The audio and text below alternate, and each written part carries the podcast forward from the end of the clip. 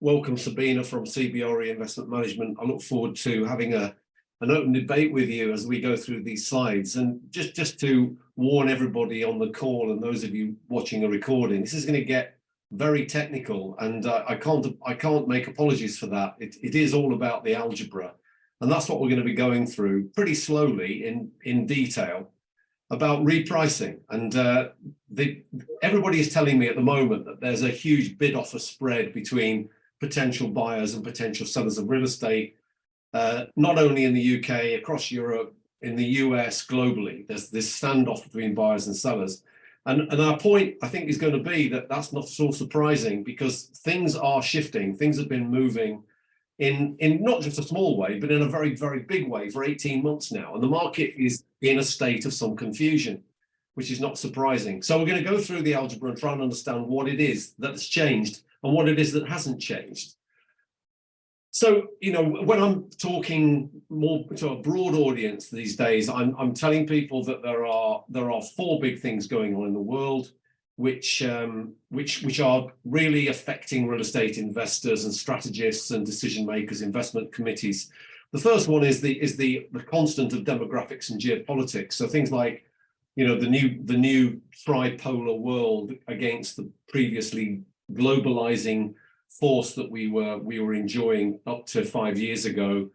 Uh, demographics meaning the massive changes in in particularly age profiles in in some countries. We've got the impact of climate change and sustainability in its broadest sense that we're all struggling with. We've got the impact of property technology or the fourth industrial revolution, which we are, which is impacting on the real estate market, in particular, started with retail and it's it's now affecting the office market. And now on top of all of this, we've got the, the unwinding of quantitative easing, which started, let's say, 18 months ago and is having a big impact on the real estate market. Now, ch change is generally slow in property markets, and, and all of these factors are having slow but measurable impacts on the real estate market. And the QE unwind is, is no surprise. I think it's fair to say that ever since 2008 9, we've been expecting an increase in interest rates at some point. So we've had very low interest rates since the early 2010s. Um, we've been expecting that to be reversed at some point, uh, and it's it's suddenly happened. And so this is not a completely unanticipated event, but it's something that's happened very quickly. And, and we're now into this new regime of, of higher interest rates, which is in combination with all the things that have affected the retail market, the office market, uh, climate change, technology, and so on. So we've got this sort of perfect storm that we're trying to deal with right now. Now, here's the here's the algebra. So we first of all, the first thing to say is that the value of a piece of real estate can be represented as the rent divided by a cap rate.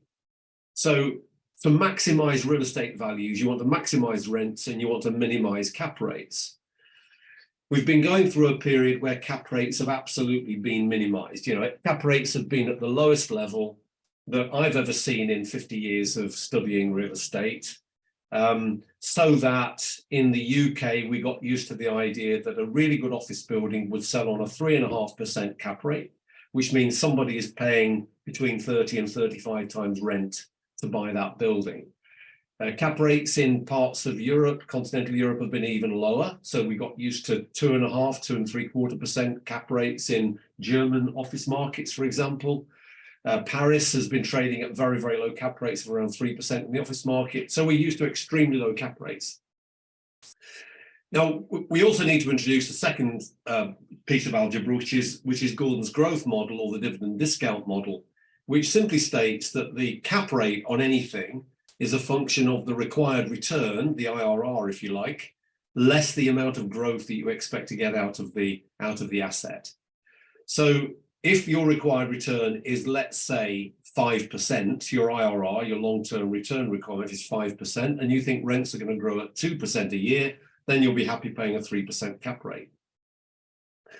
Now we're going to expand that out. So we expand that out into the third line on this slide, which is that the the, uh, the required return can be expanded out into the nominal risk-free rate and a risk premium. Now, the nominal risk-free rate is, is usually assumed to be some sort of government bond yield. We, we could we could use corporate bonds as arguably a better proxy for real estate, but let's let's start with government 10-year bond yields, which in the UK 18 months ago were as low as about 1%. And then a risk premium. So how much more return would you want? How much more IRR would you want to buy a portfolio of real estate assets if you could get 1% on a portfolio of government bonds? And, you know, argument tends to settle this at around 3%. Of course, there are always arguments for it being more or less, but on average, we've got comfortable with the sort of level of about 3%. So that means that 1% plus 3% gets you to 4. That 4% is the total required return you'd want for a portfolio of high quality real estate 18 months ago. And it's a low number, you know, it's the lowest number I've ever seen. You know, 4% IRR is, is as low as I've ever experienced. At the end of the third line of this formula, we've got the growth component. And the growth component for real estate is slightly more complicated because buildings wear out over time. So the, the, the function, the net growth function, is the rate at which rents for new buildings grow over time in response to demand and supply, and the rate at which buildings wear out over time through deterioration, obsolescence, depreciation. And so G minus D, if you like, is the net growth function. If we're putting it into the cap rate formula, then minus G plus D gets us to where we need to be. So let's say that we think rents are going to grow with the rate of inflation in the UK long term 2%, but we think that buildings decline in rental value at a rate of 1% a year. Then we've got 1% net growth in a portfolio of office buildings. So if we were to plug all those numbers in, we'd get to, let's say, 3.5% cap rate, where we've got a 1% government bond yield, we've got a 3% risk premium, we've got 1.5% growth in rents, let's say, driven by inflation, and we've got 1% depreciation going on in the office market. That gets you to a 3.5% cap rate for a London office building. So the rental growth of 1.5 in there is slightly below the rate of inflation, that's historically what we've seen in the UK. We've seen about minus a half real rent growth. So with a government target of 2%, we'd expect slightly less rent growth for brand new buildings. And then we get 1% depreciation gets us to that three and a half. Now, if your if your brain is hurting so far, I'm really sorry, but I'm going to make it even more painful in the next line. So the next line is we expand this out again. And now we're going to expand out the nominal risk-free rate. So the nominal risk-free rate, according to Fisher, 1920s, uh, and financial economists since, the, the nominal risk-free rate is a function of the real risk-free rate, which is the rate which you would return, the return you would require if you were to invest in a completely risk-free asset where it was completely inflation proof.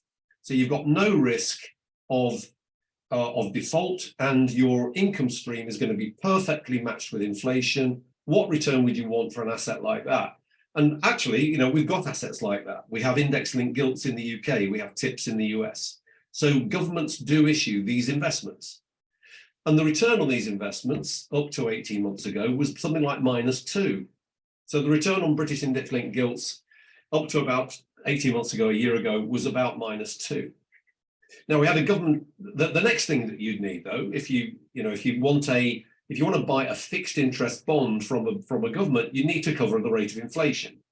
So let's say people are happy with a minus two for this completely risk-free asset in real terms. You then need to be paid for inflation. The government target was two percent, so that means that you get to about zero as the net function of the the real risk-free rate plus expected inflation. But bond yields were trading fixed interest government bond yields were trading at about 1% a year ago. So where does that extra one come from? Well, that extra one comes from an inflation risk premium. If you are going to buy a portfolio of fixed interest government bonds, you're taking a risk that inflation takes off to a level which is higher than you want it to be and leaves you with a negative IRR.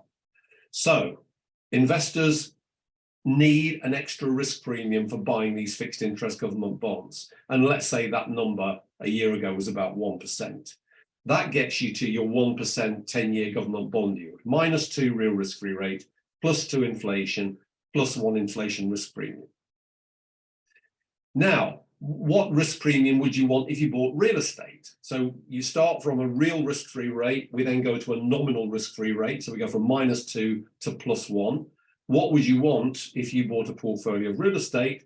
Well, we're talking about a 3% risk premium, as we did earlier. That gets us to about a 4% required return or IRR for a portfolio of real estate. If we go on to the right-hand side of the equation again, then, the net growth component, we're comfortable with the idea that the rental growth is a function of inflation because we're, we're comfortable with the idea that real estate rents seem to rise at about the rate of inflation minus a little bit, let's say minus a half a percent. So in the long run, we think we get inflation delivered through the rent stream, but less a bit, so minus a half real rent growth. And then we'll get inflation added on top of that. So, so the, the, the net rent growth that we're beginning getting is about 1.5%, as it says above, and that's a function of 2% inflation minus a half uh, real rent growth. And then we add the infl the sorry, the depreciation on top, the extra 1%, and we've got a net growth function there of minus a half plus two plus one, which is two and a half percent. Sorry, I'll start again. It's it's minus a half plus two, that's one and a half percent, less the one percent depreciation gets us to half a percent real rent growth. So we've got a required return of four percent. We've not we've got net rent growth of about a half a percent after depreciation, and that gets us to a three and a half percent cap rate. So if in the market we're saying the correct cap rate a year ago was three and a half percent, then if we were to be offered an office building on a three percent cap rate, we'd say no, thank you. Offices are too expensive. If we were offered a building on a four percent cap rate, we'd say yes, please. Offices look cheap. Um, and the market is pricing at this three and a half percent level based on my idea of these inputs. Now, what happened a year ago is that UK government 10-year gilt yields went from 1% to 3.5, you know, very, very quickly. And, and they're, they're touching four right now. So this is what I'm calling QE unwind, the quantitative easing unwind. It's the, the end of very cheap money, and it has an immediate impact on the property market. So what do real estate investors talk about when, when gilt yields go from one to three and a half or four percent? Well, at the same, time, short-term interest rates have risen a lot. You know, so so gilt yields tend to be medium to long-term investments, but very short-term interest rates are also going up. And real estate investors are pretty much fixated on five-year borrowing rates. You know, a, a typical real estate investor will borrow at some sort of flexible interest rate, but the bank he's borrowing from will ask him or her to switch that into fixed rate money, usually a five-year swap and five-year swap rates, as we can see from this chart, from the green line, the bottom green line, have gone from pretty much half a percent to pretty much 4% in, in a year. So this is the first real red flag for property investors. It's got nothing to do with my algebra, if you like, but it's a real red flag for investors because they were borrowing money at, let's say, 2.5%, including a margin a year and a half ago, and now they're borrowing at 6%, including a margin.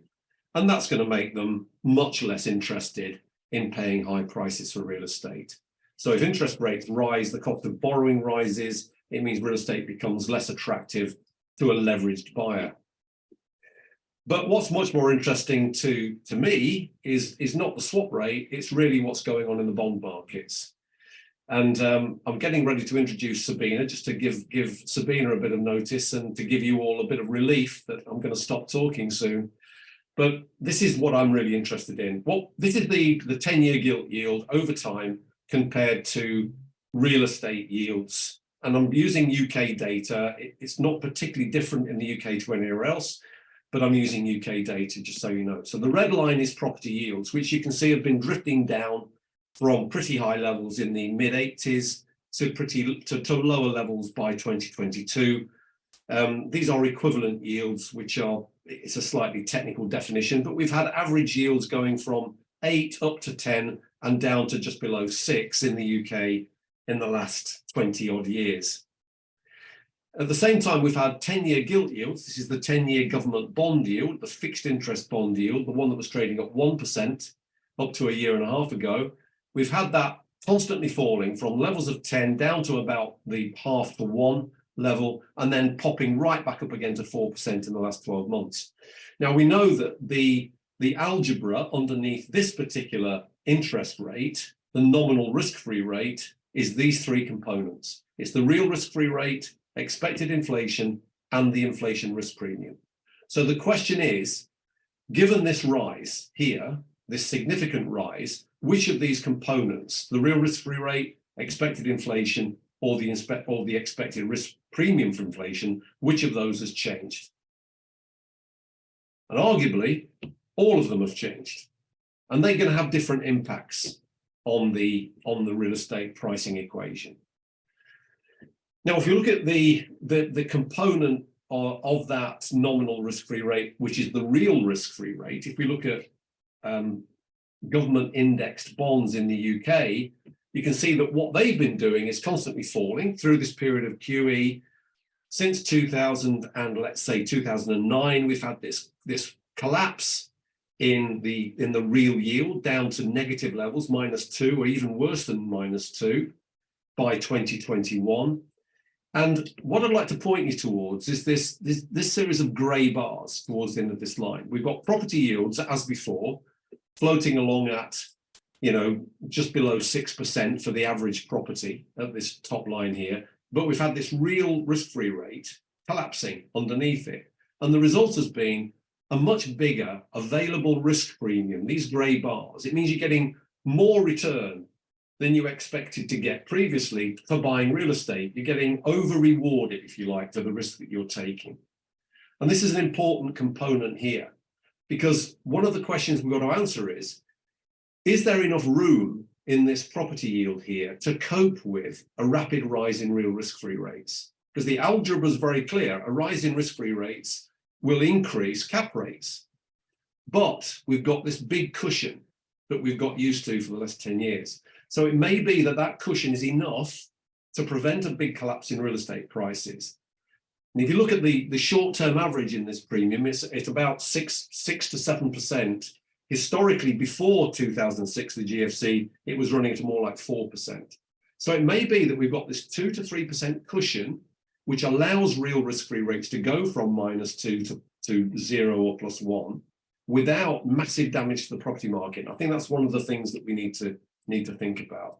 So Sabina, I'm, I'm just going to go through these one, one at a time. And may, maybe if I stop at every line and you come in and tell me what you think. So here's, Okay. here's, here's my equation. Here's my equation. And I'm in yellow, I'm changing one variable at a time. And let, let's see whether we think this variable has changed.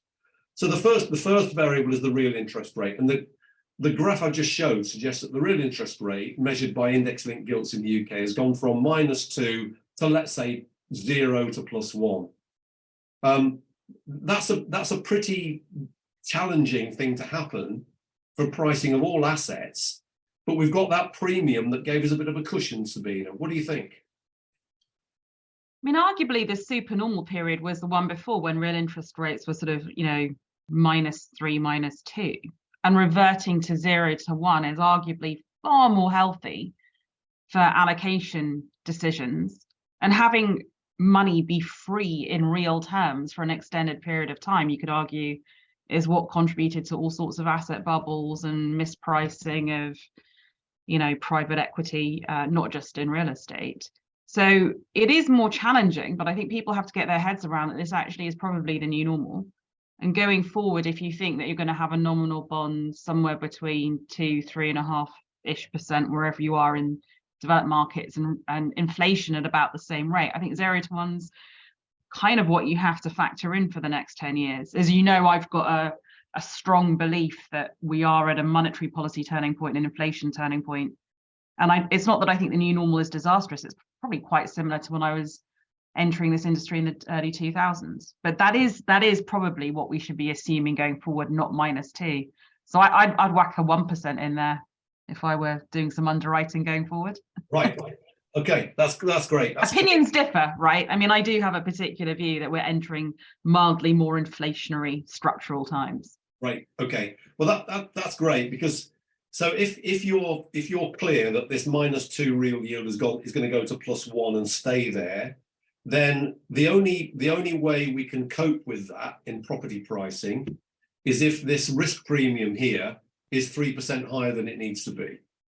So that move upwards, that three percent move up in real yields is not going to kill us as long as we've got a three percent cushion in this risk premium here. And it looks like we've got we've got two-ish. We've certainly got two-ish. If you move from these long-term averages of four up to long-term averages six to seven, we may even have three.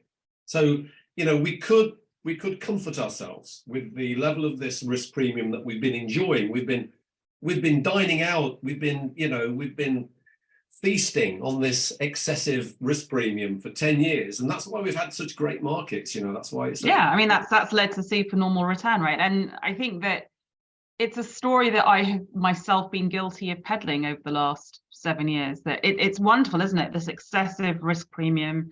It's why people have allocated into real estate from fixed income from other asset classes. Why allocations have gone from eight to ten percent to fifteen to twenty percent because people have been uh, rent seekers in the multi-asset uh, meaning of the word rent. They have gone to where the supernormal profit was. It's kind of in a way amazing it wasn't competed away more as much as people like us who've been in real estate for a while saw cap rates fall and fall. Actually, that chart shows that they could have fallen further, right? They could have fallen further to if we were in a perfectly profit maximizing efficient market, that should have fallen back. Um, and and the the way in which you could justify if you want to be kind to those of us in real estate is to say, well, we knew it couldn't last and we didn't compete it down. So you could you could make that argument. Um, I don't think that's really the case. I think what what I was guilty of saying to a lot of clients the last seven years is, isn't this wonderful? Because as bond yields rise, the property yields will not have to rise commensurately. They won't have to be pushed up because of this super normal income premium. And I'm I'm sure some people still feel that way from my perspective, you should need a higher risk premium to be in an asset class where we know that in this particular next five years, we're going to have to pay an awful lot of money to get our house in order from a depreciation, functional obsolescence perspective, whether that's because of ESG regulations or behavioral change and getting our stock of assets fit for purpose. So you- the question is is was that was that income premium already so wide that it can absorb both the higher interest rate and the higher capex and functional obsolescence of those buildings yeah and that's okay. i think where the debate is and i'm Yeah, not yeah. truly sure Yeah, no, no, I agree. So it's not, you know, there's a sort of set of factors that are hitting us. And we've got to decide where to put them in the algebra at some point. Mm. But for, for now, let, let's, let's leave us with the potential comfort that that rise in the real risk-free rate could, could be less than fatal because we've got that, we've got that comfort level of risk premium. And I think your point was a really good one, that, that cap rates could have gone down to two percent for prime London offices if people had not been worried about this reversal of real risk-free rates at some point. It, it could have happened and it didn't. So yeah because people underwrite for 10 years and they would have had some exit cap rate with some higher bond yield i hope so yes, let, let, let's give ourselves some credit for figuring out this Um, wouldn't last forever absolutely, there has been some discipline. Okay, so the next factor in the equation is inflation, expected inflation, and you see it appears twice. Okay, so the great thing about real estate in is is that if there is some correlation between inflation and rent growth, then we don't have to worry too much about changes in inflation because we hope that it comes through in the income stream. We hope. Now, you know, we can challenge that, I'm sure we will. But the first point to make is just because and inflation has obviously risen, you know, expected inflation has obviously risen, certainly in the short term. So that's that's got some implication for long-term inflation expectations. Um, the good news is that given that it has risen, it's not fatal to cap rates. It doesn't mean that it passes straight through to cap rates because if you need an extra 2% return to cover 4% inflation, hopefully your rents will grow at 4%, not 2%, because they are somewhat inflation linked. So your IRR, your expected IRR goes up by 2% because you're getting 2% higher rent growth. your required return goes up by two percent because bond yields have gone up by two percent, the risk-free rate's gone up by two percent because of the inflation component. No impact on cap rates, everything's fine. What do you think, Sabina? I mean, you'll know better than me. There's very little evidence that rents really do keep pace with inflation over long term, particularly in a market like the UK where we do have upward only rent reviews sometimes, but there's very little index linking in our leasing. And even when there is, you know, I think in theory people think these things work out, but as we're seeing with the um, the residential market, where you should be able to capture um, inflation and changes in market rent, often people will intervene to stop the landlord taking a supernormal profit on that basis, or a normal profit actually on that basis. So you suggested that the government might regulate to keep rents down, and that that kills the ability of the landlord to pass through inflation. Well, it's already happening in places. It's happening in Scotland and in municipalities in Europe and, and the US where that's happening. So I don't think there's evidence that rent pass through really does come through um, to match inflation. And it probably depends why the inflation is there, right? So if the inflation is there because you've got really strong demand conditions, one might assume that that would be mirrored in very strong corporate profitability and therefore the tenant can afford to pay more rent. And actually, you may be successful in pushing it through even without index linking. But if it's because of what we have now, which is supply constraint and, and persistent supply shock, I think you're probably going to be less successful. Yeah. Um, so I, I don't take much comfort from the idea that higher inflation means my NOI growth is going to be super bouncy. Well, and especially if you think the first time in my career for the last two years where you know we're not seeing rental leasing performance consistent across sectors and across quality there's such bifurcation by quality that i think that underlying structural change in the market swamps this sort of generic macro to rent link Okay, so you're going to be you're going to be pretty lucky if your rents keep pace with this higher inflation rate, which is which is not great news. That means your cap rate should be going up because you're not going to keep pace.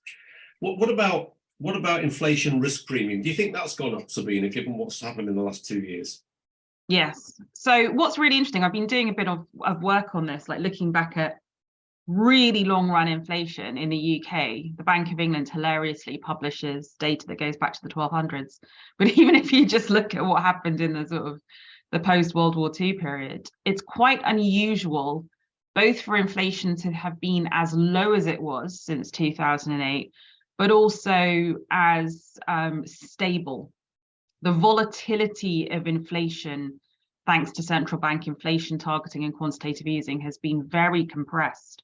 And I think that's less well understood. People get that interest rates were abnormally low. I don't think they get how unvolatile inflation was. And of course, that has reversed with a vengeance since the Russian invasion of Ukraine. And the question is, is going forward, when we get through this this this cyclical readjustment, do we go back to what we had before, or do we go back to something that's more akin to maybe the 80s and 90s when you had a lot more inflation volatility? And my feeling is is that it's the latter, and maybe it's worse. And my principal reason behind this is there's two there's two sources of things that can really make inflation jump around: energy and food. And we've seen the energy one with a vengeance over last year. Food price volatility, I think, is going to be the social, political, and macro risk going forward because of climate change and because of extreme weather events causing droughts, then flooding, disrupting food supply. You can see what's going on in very sadly in Emilia Romagna at the moment. And I think there's more of that to come, has huge implications. So to me, I would be putting in an inflation risk premium that was more akin to how people would have underwritten maybe in the 80s and 90s, not as bad as the 70s. But let's see, because I don't think we truly understand what that climate change impact is going to be. That's a, that's a great point. It's, it's pretty bad news because the you know there's no way out of this one. If the inflation risk premium rises and we think we think that real estate isn't a perfect real estate inflation hedge, then we just have to take that one on the chin because that that higher risk premium is going to pass right through to cap rates, unfortunately. Thing So- is, it doesn't have to be a perfect inflation hedge. It just needs to be better than the competitor asset classes, right? Well, true, true. But in my algebra, Sabina, that number Yeah. is going to cap rate, I'm afraid. yeah. Um, so we, we now move on to the property risk premium. So so you know, has property got more risky? You know, so we've got this, we've got these two things going on. In in in in my opinion, very interested in your view on this. So on the one hand, we've got the idea that we've been having an excessively high available property risk premium delivered to us for the last ten years. You know, this this idea that we've got six to seven over index linked gilts and it's a bigger number than it used to be. Seems to be a pretty high risk premium that we've been enjoying. Um, on the other hand, we're starting to worry about stranded assets. We're worried about the impact of carbon, technology, working from home, you name it, on big chunks of the property market. So has property got more risky? You know, first question. And secondly, um, are, how do you feel now about that cushion of risk premium that we've had? Uh, that that you know, do we do we still need that cushion? Yeah, I mean, I guess I said it before. I think we do need the cushion because I think property has, at this particular juncture, got a lot of climate, technology, behavioural change to work and regulatory change to to cope with. Yeah. I, I suspect the answer, however, is very different depending on the quality of property and the modernity of format. And that also probably applies to the expected inflation line as to whether you can get rents that probably are ahead of inflation. So I suspect there's a kind of very modern, very well designed, um, keeping pace with regulatory change building, whether logistics, office, resi, where you probably could get real rent growth and probably would accept a much lower property risk premium because you feel you've already taken that into account.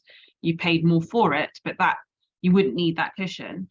And then there's another type of format and property whereby none of you know these numbers would almost make it uneconomic to do anything with it. And that's the real problem facing the industry, isn't it? So I think in general, we do need that cushion. So we can't assume that that's going to absorb the higher bond yield, but it really depends on the format and it's going to be so bifurcated. Yeah, which leads on to the last point, which is which is the you know historically the data I've got that historically going back as long as I can, it looks like real estate in most markets has delivered a negative real rent growth number, and, it could be somewhere between minus half and minus one. I've put in minus half, which is the UK-ish number. Do you think that number is okay? Do you think it's too optimistic or pessimistic going forwards? I think the answer depends on what proportion of the stock do you think falls into that legacy category and how fast you can start renewing it because there's a category and you can see it actually. You can see it on the on the leasing performance of our portfolios and competitors portfolios when it is the good stuff. Actually they are performing ahead of pro forma because it's it's so scarce to have that good quality. So the, the, the sort of the next 10 year answer to this question depends on how good you think we are at, at an industry at churning our portfolios. Um, but I suspect if it was historically minus 0.5%, it's got to be higher because we've never seen this burden of, Me- you know, the way, in Europe, in, in particular, in the UK in particular, this journey to net zero is going to disproportionately fall on the built environment. So when you say it's going to be higher, you mean you mean Lower. be a bigger nu- yeah, Yeah, yeah, like a mi- if it was minus a half, I don't know what it is. Is it a minus minus one and a half or whatever? Yeah. yeah. Okay, okay. So if we pop that all together then into into our cap rate forecast or expectation, I've got I've got what I think was the situation 18 months ago where we've got this London office building selling on a three and a half percent cap rate, uh, given everything that was going on. And I'm now trying to value that London office building in today's situation, where the real yield has gone up to let's say zero. You were pushing me towards one, but let's say let's be nice and say it's let's it's going to settle at around zero. Um, we've got a, a potential increase in the inflation risk premium, and again, I've been nice and I've kept it where it was, although I can see why I'd push that one up as well. And I've actually pulled the risk premium down on real estate because uh, we've had such big numbers going past. Let's say we don't need quite so much going forwards. I, I know you don't agree with me on that. Um, I've got I've got minus a half real rent growth, which you think should be worse, and I'm afraid my cap rate's gone up to five percent already um, from three and a half. Even though I'm being nice on all those numbers, and the real the reason, of course, is because the real risk-free rate's gone from minus two to zero, and you've you can't do anything about it. You know that's that's just going to pass straight through. So the only comfort that you can have is that that risk premium of six to seven above real yields was so high we can afford to see that drop by three percent. Um, but you know it's hard to see it. It's hard to see it, and so I, I can't see why a prime London office building in London right now would sell for anything better than five percent. That's my proposition, Sabina. Yeah, and I was as you were speaking, I wa- I was trying to plug my version of these numbers in. And I think I end up at a seven to eight, which I guess speaks to why in our model portfolios, we recommend a legacy office weighting of sort of zero, like five percent or zero to ten. I mean, it's it's very low relative to benchmark and has been for some time. So, And I think yeah. it's going to take a while to get there, right? I mean, it took 10 years for retail to get from three and a half to eight yeah, yeah. and still get and still going, right? It started in 2014, it's still going. We're in 2023. So I'm not sure this happens overnight, but yeah. um it, that doesn't seem the, the bottom line of this does not seem implausible to me, even though my numbers underneath it might be slightly in a slightly different order. Right. So, so my sort of bottom line here is um, we settle at zero real risk-free rate. It could be a bit higher, but let's say we settle at zero. The inflation risk premium rises. You know, it should rise. So let's say one and a half. The risk premium for real estate has probably risen because of global warming, working from home, all those things. So we've pushed that up a little bit. Uh, real rent growth, as you said, you're less optimistic about real rent growth, so I've pushed that down a little bit to minus one, and then we end up with seven percent cap rate, and that that's a fifty percent value drop. Obviously, you know, for a given rent, that's a fifty percent fall in values, and you know, I'm pretty convinced that there will be a lot of buildings out there that will fall in value by fifty percent. You know, I think that's going to And happen. by and by the way, that's what's happened in the private in the listed market already. Right. Right. If you look at the major office specialist REITs, that's that's the kind of fall we've seen. Doesn't mean it won't rebound. Right, right, exactly. Now, the, the what, what's the good news, Sabina? You know, what what is the good news? You know, th- there's only one thing left that could make us happy, and that's rents. So, you know, given that values are a function of rent divided by cap rate, and we can't see a nice scenario for cap rates, the only thing that can save us then is if rents go up for whatever reason. Um, so, what's the good news?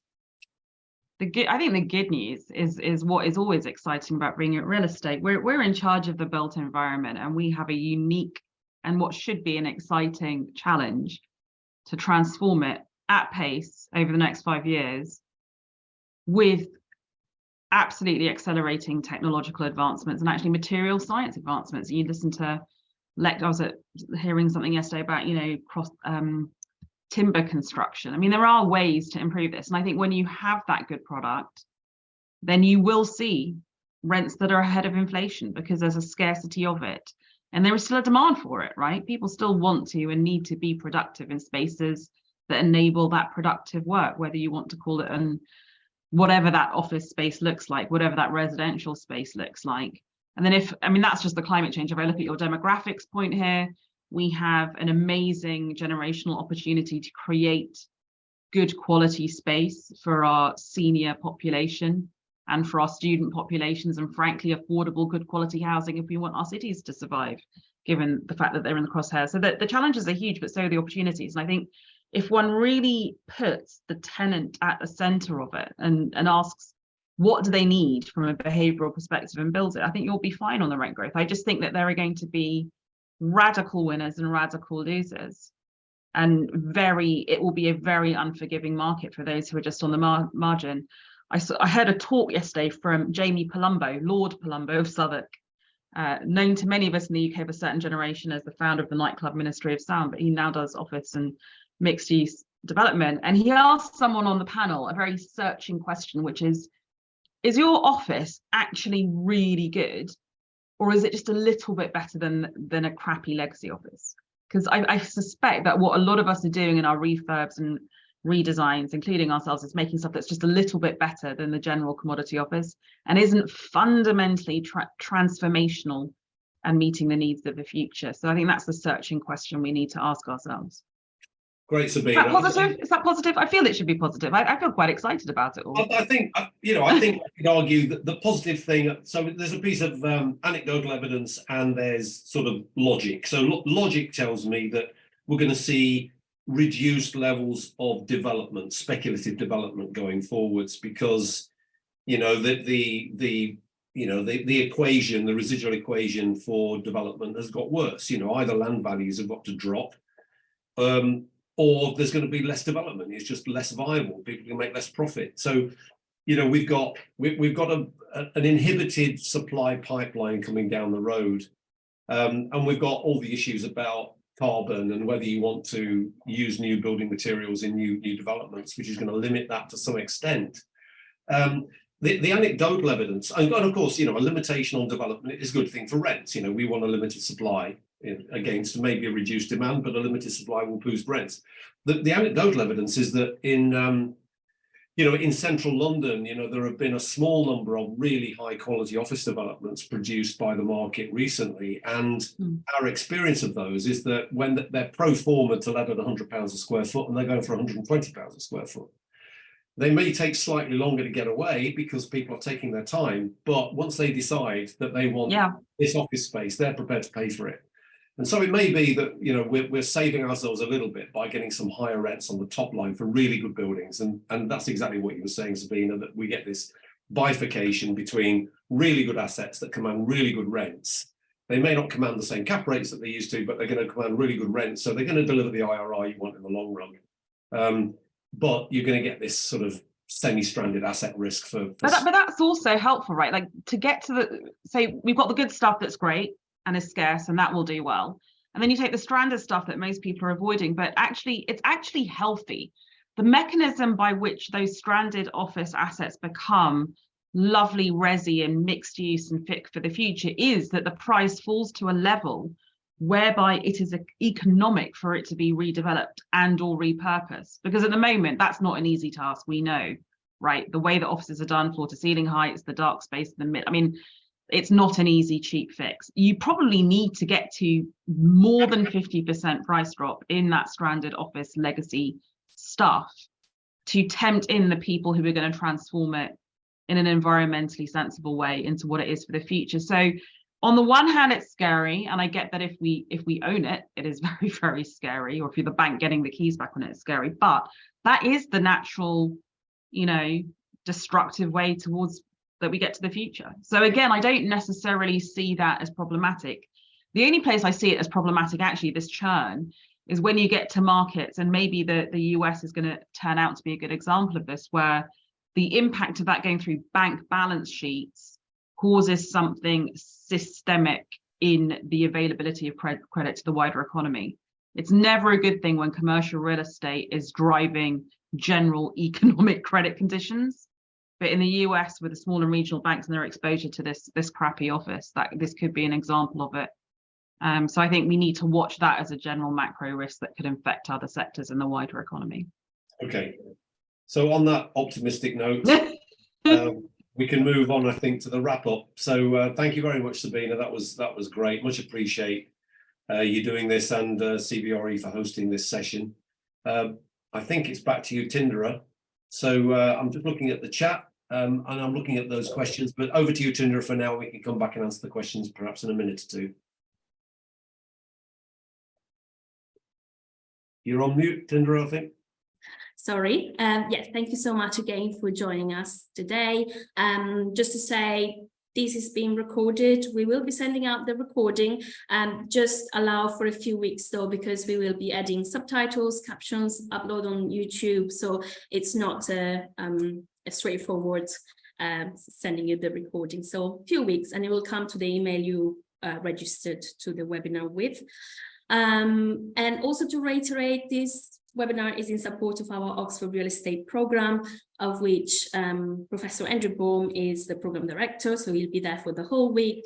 Um, it's a five-day executive programme on campus. Um, Sabina Reeves uh, also teaches on this program regularly. Um, and uh, yeah, so if you are looking for a program on real estate investment strategy, this is a great program. Uh, you're looking to reshape your, your real estate strategy for the next five years and build a resilient portfolio. Uh, also, we discuss current challenges and opportunities of the real estate sectors, topics like ESG, innovation and prop tech, um, analyze the macroeconomic trends and also um, look at a series of case studies.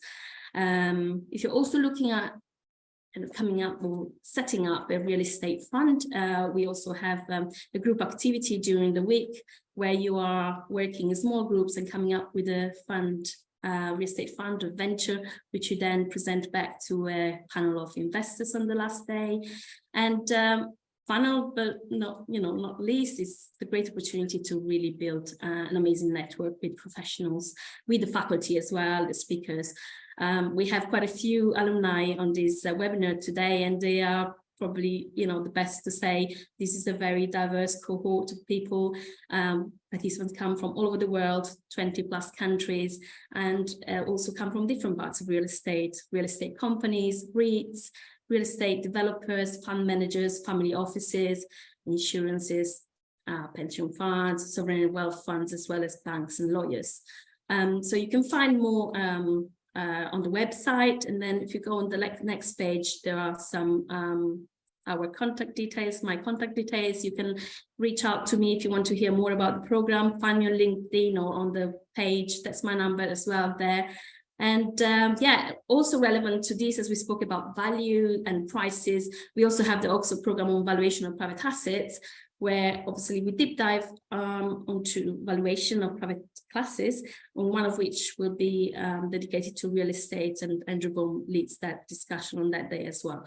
So yes, please do uh, reach out if you want to hear more. And I think Andrew put his um, email address at the bottom of this page as well, should you have any questions about the webinar today. So with this note, thank you so much, and I hope to be in touch soon. Thanks, Dindra. Bye, everybody. Thank you. Thanks, Sabina.